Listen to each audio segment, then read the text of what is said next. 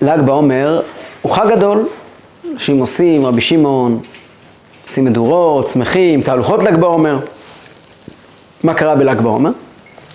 ל"ג בעומר זה יום ההילולה של רבי שמעון בר יוחאי. תרשו להיות ציני? So what? חסרים צדיקים שנפטרו. כל יום בלוח השנה זה יום הילולה של עשרות צדיקים, אולי מאות. בהינתן בכך שבמשך הדורות היו אלפי צדיקים, ובשנה ממוצעת יש 365 ימים, אז כל יום זה יורצייט, יום הילולה של אלפי צדיקים.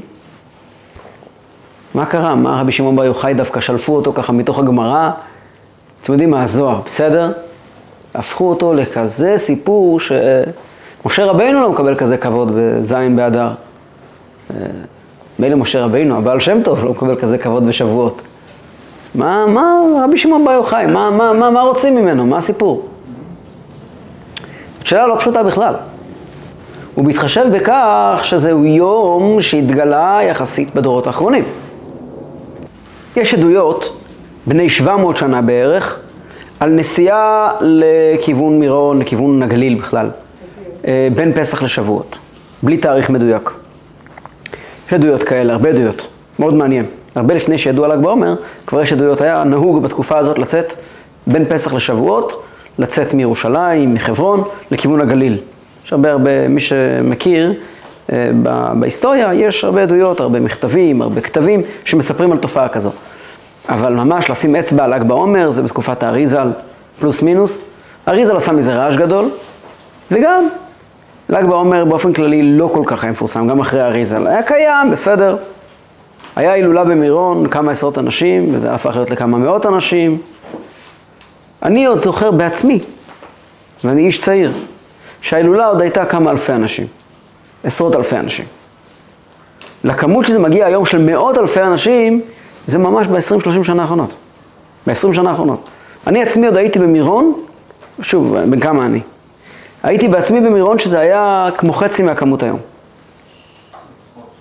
וברוך השם, הסיפור הזה הולך ומתפשט, חג לאומי לכל דבר, אף אחד, בתי ספר, אה, נכון להיום, אה, יש חופש ביום הזה. ממש הכל נעצר, בשטייטל, בעיירות, בל"ג בעומר היה חופש מהלימודים. והיו יוצאים הילדים עם המורה לשדה והיו משחקים בחדר קשת. כך היה המנהג. אבל לא... המקום שהחג הזה תפס, יורצייט, יום הילולה של צדיק, בסדר. כאלה יש לנו בשקים. מה, מה, מה הסוד של ל"ג בעומר? כדי לענות על הסוד של, הסוד של ל"ג בעומר, אנחנו מוכרחים לגעת בכמה שאלות מאוד בסיסיות, שנגענו בהן במפגשים האחרונים שלנו, אבל לעסוק בהן בצורה קצת יותר מעמיקה. ואני רוצה לדבר על המקום של התורה בחיים שלנו. ואני אסביר מה אני מתכוון. אנחנו קיבלנו את התורה. אנחנו נקבל את התורה מחדש בעזרת השם בעוד שבועיים בערך, בחג השבועות. קיבלנו את התורה במעמד הר סיני, ומאז התורה היא לא רק information, לא רק אינפורמציה שיש לנו בידיים, לא רק ידע, אפילו לא רק חוקי התנהגות. על התורה נאמר כי היא חיינו ואורך ימינו, כי הם חיינו ואורך ימינו והם נהגי יומם ולילה. התורה היא החיים שלנו. זה קצת מוזר. למה אינטלקט הוא החיים שלנו? למה מידע, דבר שהוא קשור לעולם התוכן, הוא חיים? אני יכול להבין שכשישנם אנשים פילוסופיים, אנשים מעמיקים, אנשים שהם אנשי רוח, אז הם מוצאים את עצמם בתוך ספר. אבל רוב האנשים הם לא כאלה. רוב האנשים הם אנשי כפיים, אנשי עמל. בסדר, הם מסדרים את החיים שלהם על פי הוראות התורה. הם מקשיבים למה שכתוב בתורה, לומדים בתורה, קובעים בה קביעות עיתים, יומם ולילה, לומדים תורה. אבל מכאן ועד שזה מרכז החיים, לכאורה, ישנו איזשהו פער. אנחנו, היחס שלנו לתורה זה לא כמו אל ספר חוקים. אפילו לא כמו אל רעיונות נשגבים. היחס שלנו לתורה הוא הרבה הרבה הרבה יותר מזה. אנחנו מרגישים שהתורה היא הנשמה שלנו, היא נשמת האומה. כמו שאומר אה, רבנו סעדיה גאון, אין אומתנו אומה אלא בתורותיה. אנחנו עם של תורה. עם הספר, כמו שקראו לנו הערבים. אנחנו עם של תורה. מה זאת אומרת עם של תורה? עם של ספר. מה, מה, מה, מה, איך זה, מה המשמעות של זה? אז אני אנסה לדבר על מה שדיברנו פעם שעברה, אבל קצת יותר בעומק, ותסלחו לי כי זה הולך להיות קצת עמוק. בואו נדבר עוד יותר לעומק על הנושא של חוכמה ובינה. מה זה חוכמה ובינה? אנחנו מיד כשאומרים את המילים חוכמה ובינה, זה זורק אותנו לשכל. יש שכל שנקרא חוכמה, שכל שנקרא בינה. אבל האמת היא שזו לא ההגדרה הנכונה. שכל זו רק דרך הופעה אחת של החוכמה והבינה. החוכמה והבינה הם בכלל לא קשורים במובן המהותי לשכל. חוכמה ובינה נקראים מוחין. מוחין, מוח, זה לא רק הקופסה שבה יש שכל, אלא מוחין זו מילה כללית בעברית, מוח, שמתארת את הדבר בעצמו, כמו מוח עצם. מוח פירושו הדבר בעצמו, בדרך כלל יש מוחין ומידות, מידות זה אפליקציות, הדרך שבו דברים מתבטאים, כמו, דיברנו פעם, נתנו פה משל לזה, כמו מקדחה ומקדח. המקדח, המנוע, הוא מוחין, והמקדחים שמחליפים לו זה מידות. הדבר בעצמו והאפליקציות שלו. הדבר בעצמו זה דבר שכמובן כמובן לא קיים רק בשכל, הוא קיים בהמון דברים. הדבר בעצמו. הדבר בעצמו, אני קצת מדבר מופשט היום, אבל אין מה לעשות. מי שקשה לו עם נושאים מופשטים, שיעבור לסרטון הבא. אז הדבר בעצמו מחולק לשניים, חוכמה ובינה. אנחנו בעיקר בעיקר מכירים את הבינה, פחות את החוכמה. מה זה חוכמה? חוכמה, כתוב בספרים, חוכמה זה הלחמה של שתי מילים. כוח, מה? מה זה כוח מה? כוח זה ההפך של פועל, פוטנציה. כוח, פוטנציה. לעומת פועל, שזה דבר שהוא בפועל, בינה. מה זה מהות? מלשון מהות, הדבר בעצמו. לעומת בינה שהיא מציאות. מהות מול מציאות, כוח מול פועל. המשל הכי טוב לזה זה מתהליך ההולדה. טיפת הזרע נקראת כוח מה? היא כוח מכיוון שהיא רק בפוטנציה. אין שם שום דבר במציאות. יש שם הכל בפוטנציה, בכוח, כלום בפועל. יש שם הכל, את כל המהות, הכל, הכל, הכל, כל המהות, ואין שם שום מציאות. טיפת הזרע היא דוגמה מצוינת לחוכמה. לעומת זאת הבינה, בינה יתרה ניתנה באישה יותר מבאיש. ויבן אלוקים את הצלע, מה זה ויבן? שני פירושים ברש"י. פירוש אחד מלשון בינה יתרה ניתנה באישה יותר מבאיש, פירוש שני שהוא בנה אותה כמו פירמידה, כמו אוצר, בצורה כזאת. כולם יודעים שיש סמל של אישה, רוצים לסמל אה, איפה שירותי נשים, אז מסמלים משולש, נכון? זה לא חצאית, זה פירמידה. כיוון שהגוף של האישה בנוי, לא, לא, זה לא חצאית. הגוף של האישה בנוי ככה, שיהיה לה מקום להחזיק את הוולד. היא בנויה בצורה שהיא רחבה מלמטה וצרה מלמעלה. ככה בנוי גוף של אישה, כדי שהיא תוכל אה, לפתח את הוולד. ולכן, היא, גם אגב ציורים של גברים בהרבה מקומות זה משולש הפוך. הרעיון הוא, כן, כך כתוב רש"י, בנה אותה כבניין, כאוצר. בינה ויבן, בניין ובינה. האישה היא בונה, היא בונה, היא לוקחת את, את, את, את, את טיפת הזרע ובונה אותו, בונה אותו, מפרקת אותו, בונה אותו לבניין בנוי לתלפיות. בונה אותו לאורך, רוחב ועומק, כל הממדים האפשריים. אז היא נותנת את הפועל, את המציאות. החוכמה זה הכוח והמהות. זה רק משל, זה רק דוגמה לחוכמה ובינה. רוצים להבין את זה יותר טוב, בואו נדבר יותר על הבינה, על הפירמידה הזאת, לא סתם נכנסתי לשם. פירמידה בנויה ככה, בנויה כמו משולש. משולש, שווה צלעות, בנקודה העליונה שלו הוא אפס. מנקודת האפס הזאת הוא הולך ומתפשט. זאת אומרת שהבינה מתחילה מנקודה אפס, נקודה אחת. החוכמה באיזשהו מקום זה נקודת האפס. ניקח נקודת אפס כלשהי ונתחיל לבנות אותה. זה המעבר בין חוכמה ובינה. אני אנסה לתת עוד משל. יש לנו בבית טרנזיסטור. ואנחנו רוצים לקלוט גלי רדיו. מעל הטרנזיסטור עומד אנטנה. האנטנה קולטת את גלי הרדיו. האנטנה היא רק אנטנה. כל מה שהיא יודעת לעשות זה לקלוט דברים שלא קיימים ברובד המציאות שלנו. הם קיימים, אבל ברובד, ב-level של מציאות אחר, שאנחנו לא יכולים לשמוע אותו ולקלוט אותו.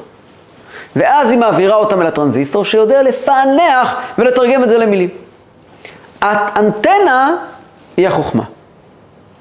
היכולת להתחבר אל המעל ומעבר. נקודת האפס. כוח מה. הכל שם וכלום לא שם. אם, אתם, אם אנחנו מבינים את הרעיון הזה, זה רעיון קצת עדין, כי אנחנו לא מכירים חוכמה בלי בינה. בתהליך האינטלקט למשל, בתהליך ההיגיון, אז על זה דיברנו שבוע שעבר, כשאדם חושב, אדם לומד משהו, ונתקע באמצע הלימוד שלו, באיזושהי בעיה, פתאום נופל לו רעיון. הנפילה של הרעיון הזה הוא כאילו קיבל שדר מאיזה מקום אחר. החיבור שלו עם השדר הזה, זה חוכמה. כלומר, החוכמה זה נקודת האפס. כמו שאומר שלמה המלך, והחוכמה מאין תימצא. החוכמה היא בנקודת העין. נקודת העין יוצרת חוכמה. טוב, כל זה משל. כשהקדוש ברוך הוא ברא את העולם, הוא ברא את העולם מנקודת אפס, מאין ליש. וכמו שכתוב, בראשית ברא אלוקים. בראשית מתרגמים, התרגום ירושלמי, תרגום יונתן, בחוכמתה. בראשית, ראשית זה חוכמה. גם רש"י מביא על המקום. יש פסוק שאומר ראשית חוכמה. ראשית זה עוד דרך לומר חוכמה. כמו בפירמידה, נקודת ההתחלה, הראשית, היא החוכמה. כל זה משל על בריאת העולם. אז אלוקים ברא את העולם מנקודת ראשית. כלומר, האלוקים האינסופי יצר נקודת ראשית, שמנקודת הראשית הזאת הולך ומתפתח עולם. בינה, בניין של עולם שמתפרס על פני שבעה ימים שהם שבעה מידות, שבעה אפליקציות, שבעה דרכים של ביטוי של הבינה. אוקיי? אבל הכל מתחיל בנקודת ראשית. מה קורה שם בנקודת הראשית ההיא? בנקודת הראשית ההיא יודעים דבר אחד, אין עוד מלבדו. נקודת הראשית היא נקודת הממשק שמחברת עולם ואלוקים. לא ארץ ושמיים. לחבר ארץ ושמיים זה הרבה יותר פשוט. עולם ואלוקים, בורא ונברא.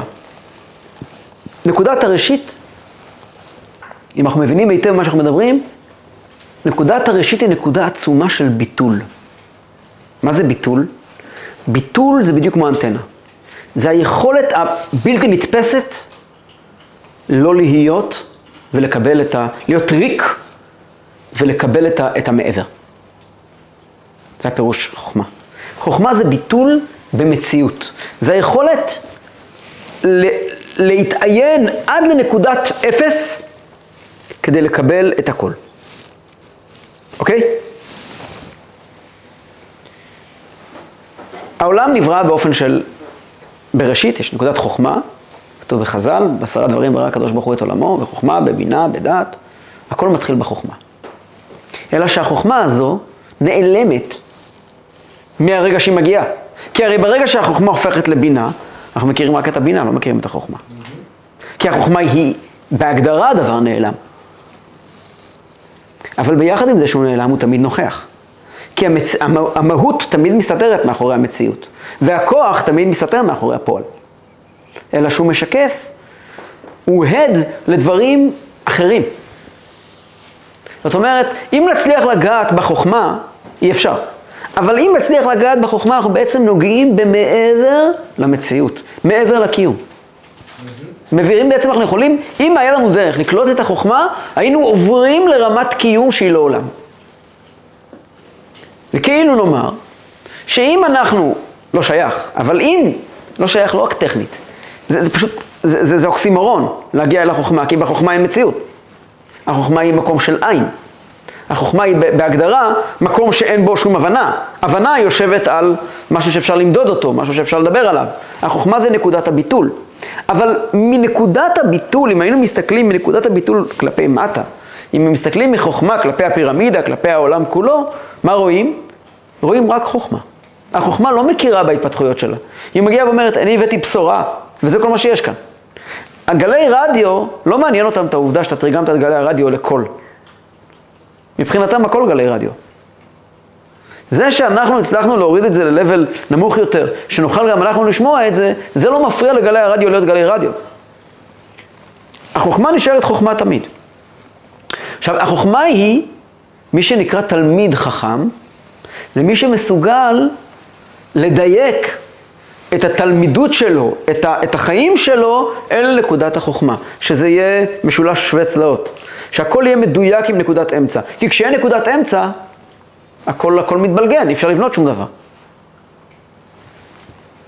כשאלוקים ברא את העולם, אומר רבנו בחיי, שלושת הבחינות העליונות של חוכמה, בינה ודעת, הוא השאיר מעל המציאות. ואת המציאות הוא ברא באמצעות שבע אפליקציות שנקראים חסד, גבורה, תפארת, נצח, עוד יסוד מלכות. יש לנו עשרה מאמרות, מתוכם שרק שבעה ימי שבוע, כי מעליהם יש מין סוג של כתר, שזה חוכמה, בינה ודעת, זה לא כתר, כתר מעל זה, אבל לא ניכנס לשם. והם חופפים על הכל, זה נקרא בלשון, ה, בלשון הספר יצירה, הספר שמתעד את בריאת העולם, כתב אותו אברהם אבינו, שלוש אימות ושבע כפולות. החוכמה, בינה ודעת נקראים אימות כי הם יסודות המציאות. ואז יש שבע כפולות שזה המציאות עצמה. אוקיי. כשאלוקים ברא את העולם, הוא ברא את העולם עבור תכלית. אלוקים גר בחוכמה. כלומר, כדי לקלוט את אלוקים, צריכים ללכת אל החוכמה. ואלוקים רוצה לשדר אלינו, בני האדם. והוא רוצה שאנחנו לא נאבד בתוך המציאות, אלא נשמור קשר עם המהות. ואני אסביר. דיברנו קודם על הריון. ילד שנולד, הקשר שלו לאבא שלו, להורים שלו, הוא לא רק קשר של בינה, אלא בעיקר קשר של חוכמה. מה ההבדל בין קשר של חוכמה לקשר של בינה? קשר של בינה פירושו, ההורים מעצבים ילד, הורים בונים ילד.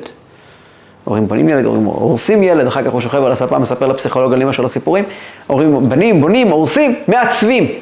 כל מה שההורים עושים לילדים באופן מודע, ואפילו בתת מודע, אבל שקשור איכשהו למודעות, גם בתת מודע, זה הכל דברים שקשורים למבנה האישיות של הילד. החוכמה זה עצם היותו. עצם היותו ילד, זה בכלל לא קשור למה הוא למד מההורים, גם אם הוא לא הכיר אותם. עצם הווייתו כבן של הורים, זה חוכמה, זה קשור לחוכמה. תוצאה של החוכמה. אני אבא שלך, זה מהות. זה דבר, אתה הכוח שלי, יפה כוח הבן מכוח האב, אמרו חז"ל. מה הפירוש? הורים עיוורים, חרשים, אילמים, מולידים ילד פיקח לחלוטין. למה? איך זה יכול להיות? כי הבן לא תוצר של הפועל שלהם, הוא תוצר של הכוח שלהם. ובכוח הם בריאים לחלוטין, בפועל הם לא בריאים. בבינה שלהם יש להם בעיות, בחוכמה אף פעם אין בעיות. וכיוון שילד הוא תוצר של הדבר בעצמו, לכן הוא תמיד יהיה שלם. אלא אם כן, הוא בעצמו בבעיה. אז בעיה גנטית זה בחוכמה בעצם. בעיה גנטית? בעיה גנטית, אם זה פסיכי. באיזשהו מקום, כן. באיזשהו מקום. למה? זה... זה גם סוג של בינה, אפשר לטפס עם זה הלאה והלאה. כל דבר שהוא מבנה הוא בינה, כלפי חוכמה בינה אפשר לטפס עוד ועוד ועוד ועוד. מישהו שגנטית ונהיה לו מחלת נפש, סכיזופרניה, שהיא מולדת. אבל הסכיזופרניה, סכיזופרניה זה ביטוי של בעיה ב-DNA, זה לא בעיה ב-DNA, זה ביטוי. זה בעיה בחוכמה זה בעיה, כל בעיה היא בבינה. נכון. כי היא ביטוי. כל דבר שהוא ביטוי, זה כבר אחרי החוכמה. האלוקים ברא את העולם, ברא אותנו בתוך העולם. בנים אתם להשם אלוקיכם.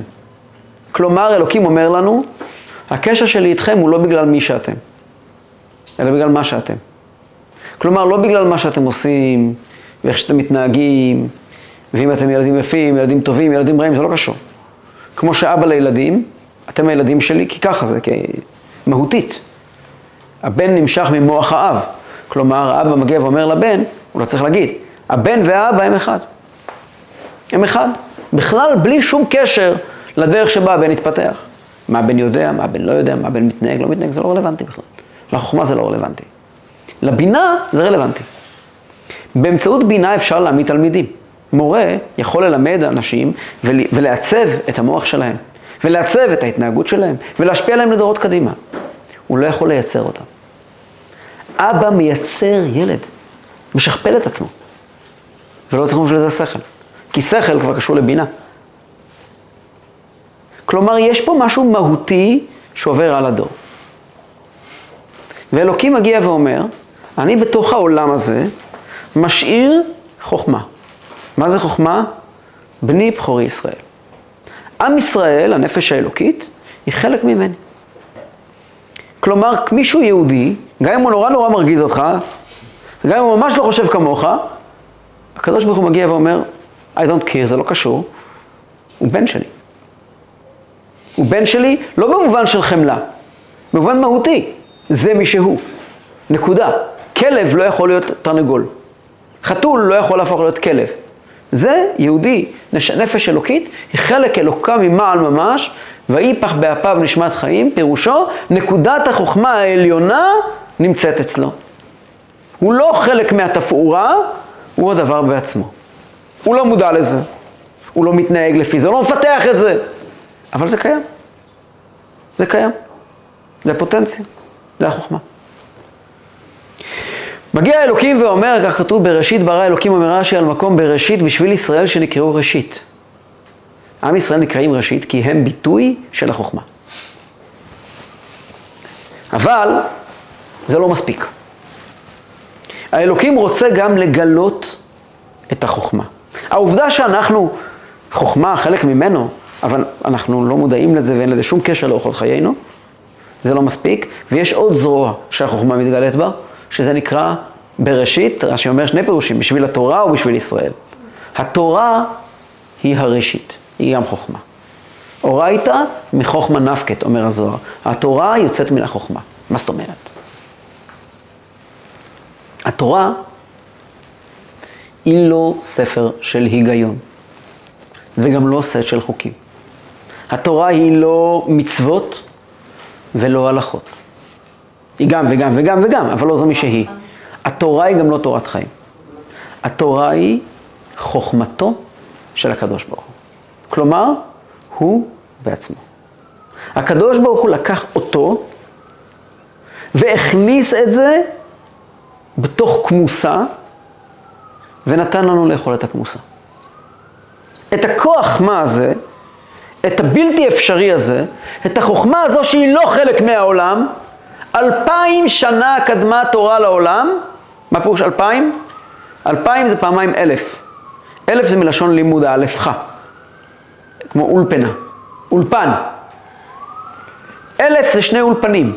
כלומר, התורה קיימת שני אולפנים לפני העולם. העולם מתחיל בשב, בשבעת המידות. התורה יש בה כמובן עומק שכלי, שזה א', אל, אה, אולפן של בינה, ויותר מזה אולפן של חוכמה. התורה היא לא חלק מהעולם. העולם נברא כמו תפאורה על התורה. התורה היא הדבר בעצמו.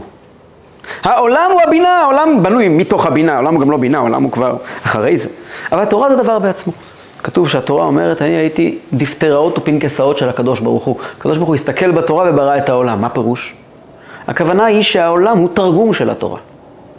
העולם קיים על בסיס התורה. עכשיו, אבל לא מדובר על התורה שאנחנו מחזיקים בבית. כי התורה שאנחנו מחזיקים בידיים היא מילים, היא אותיות, היא חוקים. בתורה ישנו פלא בל ייאמן, שהקדוש ברוך הוא עשה איתנו. הקדוש ברוך הוא כיווץ את עצמו, זה יכול להיות אינסופית שרק הקדוש ברוך הוא מסוגל לעשות את זה. הכניס את עצמו בתוך סד של מילים. עכשיו, אין קשר בין המילים אליו. אבל הקדוש ברוך הוא הגיע ואמר, המילים האלה, הדיו על הספר.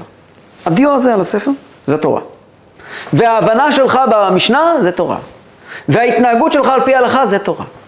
כל אלה, הקדוש ברוך הוא לקח את התורה והפך אותה לאבקה שבני אדם יכולים לתפוס אותה. כדי לאפשר לנשמה, שהיא פה למטה, רחוקה ממנו, כלומר, היא כבר לא נראית כמו חוכמה, לחזור למקורות. כשאדם לומד תורה, הוא למעשה נוגע באינסוף. כי התורה היא חלק מהאינסוף. איי, אנחנו רואים לנגד עינינו תורה גשמית, זאת לא בעיה. מכיוון שהתורה היא בעצם כמוסה שמסתירה בתוכה משהו. כמו שילד לוקח אקמולי בטעם תות, אז הוא חושב שהוא לוקח אקמולי בטעם תות, באמת הוא לוקח תרופה. כשאנחנו לוקחים ולומדים תורה, אנחנו בעצם נדמה לנו שאנחנו לוקחים אקמולי בטעם תות, בטעם תות, עוסקים ומתפלפלים בשאלה המאוד מאוד חשובה, ביצה שנולדה או שלא נולדה, ובכלל לא יודעים שאנחנו מכניסים לתוכנו קודים שהם חוכמה, שהם בכלל לא קשורים לעולם, הם הרבה למעלה מהעולם. והעולם באיזשהו מקום נברא עבורם. בספר שמואל כתוב שדוד המלך אמר שהתורה נקראת משל הקדמוני. קדמון זה שם מאוד חזק לחוכמה. קדמון, כלומר נקודת האפס, לפני הכל, מה שקודם להכל. הקדמון הזה בא לידי ביטוי באיזשהו סיפור. אתה מספר סיפור, משל, המשל הזה נדמה לך שיש לך ביד משהו אמיתי. אתה בכלל לא יודע, כמו שבן אדם מספר משל למישהו אחר, למה נותנים משל? משל זה בעצם יכולת להמשיג דברים שאין לנו גישה אליהם. כמו למשל, המשל של uh, כבשת הרש. נתן הנביא יודע שהוא לא יכול לבוא לדוד המלך ולומר לו, אתה עשית פשע כזה וכזה. לא מכיוון שדוד המלך לא ישמע לו, דוד המלך כן ישמע לו, דוד המלך שומע לדבר האלוקים, אלא כי דוד המלך לא יבין. דוד המלך חושב, ולא משנה כעת למה, שהוא פועל כדין וכחוק, ושהוא עושה אפילו דבר ראוי ונכון. ונתן הנביא רוצה להעמיד אותו על הטעות שלו, והוא לא יכול, כי דוד המלך לא יבין, מכיוון שהוא בפוזיציה. מגיע דוד, נתן הנביא ונותן לדוד המלך סיפור על כבשת הרש, כן? על אותו עני שהיה לו כבשה קטנה בבית, לא היה לו שום דבר, הכבשה הקטנה, מפיתו אכלה וחיקו ישנה וכן הלאה, ואז מגיע העשיר וגוזל לו את אה, כבשת הרש, ודוד המלך מבין את הדבר על כל צדדיו, על כל פרטיו, ומגיע ואומר, בן מוות הוא האיש. הוא מבין היטב את כל פרטי, את כל פרטי המשל, ומגיע למסקנה שבן מוות הוא. אומר לו נתן, אתה הוא האיש. כלומר, הוא מזיז את ה... את ה הוא מסיט את, ה, את הווילון, ודוד המלך בעצם רואה שכל ההבנות שלו, והפרשנים באמת מסבירים פרט אחרי פרט, מה פירוש מפיתוח לה, מה פירוש בחיקו ישנה. כל מה שכתוב בפסוקים על הכבשה, אחד לאחד זה אנלוגיות. ודוד המלך הלך לפי האנלוגיות האלה, ובאמת הבין. כשהוא הבין, הורידו את המסך, ופתאום הוא קלט, שלב קודם. כתוב על שלמה המלך, שהוא היה חכם מכל אדם. וידבר שלושת אלפים משל. שלושת אלפים משל. קרילוב כמעט יש שלושת אלפים משל. מה ה big deal? ההסבר הוא ששלמה המלך היה חכם אמיתי. מה זה חכם אמיתי? הוא היה נותן משל, הוא היה נותן, מדבר עם אנשים, מלמד אותם, דבר תורה. ואז הוא מקלף את מה שהוא אמר, ומראה להם על מה הוא דיבר. כשהוא סיים להסביר, הוא היה יכול לקלף את מה שהוא דיבר ולהסביר להם על מה הוא מדבר. ואז שוב לקלף את מה שהוא מדבר, ושוב לקלף את מה שהוא מדבר, שלושת אלפים פעם לטפס. העובדה ששלמה המלך יכול היה ללכת ולטפס שלושת אלפים דרגות בכל דבר מדברי תורה, מראה לנו את העוצמה של החוכמה שלו. על רבי מאיר כתוב, משמת רבי מאיר בטלו מושלי משלים. כמה משלים הוא היה אומר? שלושה משלים. ושלמה המלך היה מסוגל לעלות שלושת אלפים מדרגות בחוכמה של התורה, שזו החוכמה האמיתית. זאת אומרת, התורה היא בעצם משל על הקדמוני. אנחנו מחזיקים בידיים שלנו את הדבר הזה, ולומדים, ומתעמקים, ומתעמקים, ומתעמקים, כשאנחנו בעצם סופחים אל תוכנו רכיבי חוכמה, בלי לדעת שאנחנו נוגעים בחוכמה. כי אין לנו יכולת לגעת בחוכמה. כעת, במתן תורה קיבלנו את עשרת הדיברות, שעשרת הדיברות זה הסוד הפנימי של עשרת המאמרות. העולם נברא בעשרה מאמרות, והסוד הפנימי שלהם זה עשרת הדיברות. כלומר, העולם הרי בנוי כ, כמבנה חיצוני, כמו פנתאון, שיושב על דבר אחד שזה התורה. והתורה זה עשרת הדיברות. קיבלנו בידינו את הדבר האמיתי, את, הדבר, את עשרת הדיברות. אבל קיבלנו אותם בצורה נורא טכנית. תלמדו, תגידו א', ב', ג', ד', תקראו את המילים האלה, תעשו ככה וככה, תלמדו ככה וככה, תבינו ככה וככה, ובצורה המאוד טכנית הזאת יש לנו יכולת להתחבר אל התורה ובמילא אל החוכמה, למרות שאנחנו רחוקים מהם, באמת רחוקים מהם מרחק שנות אור. כמו שהזכרתי קודם, גם הנשמה וגם התורה הם חוכמה. העולם, גם הוא בנוי על, החוכ... על החוכמה. התורה חושפת לנו את הקיום האמיתי של העולם. וככל שאנחנו מעמיקים בתורה, נחשפים בפנינו חלקים עמוקים יותר בנפש שלנו, ונחשפים בפנינו חלקים יותר עמוקים מהעולם. זאת אומרת, כמה שמתפלפלים ולומדים תורה ועוסקים, זה הכל באותה קומה. כאשר עוברים לרמת תורה אחרת, כלומר פנימיות התורה, ל, ל, לרמת הקיום של מאחורי התורה, מאחורי הקלעים, פתאום מתחלף זוג המשקפיים, מכיוון שאנחנו חושפים מתוכנו את מאחורי הקלעים של הנפש שלנו. התורה הגלויה נמסרה לחלק הגלוי שלנו, שהוא החלק המודע, והוא החלק שבו אנחנו בדרך כלל פעילים.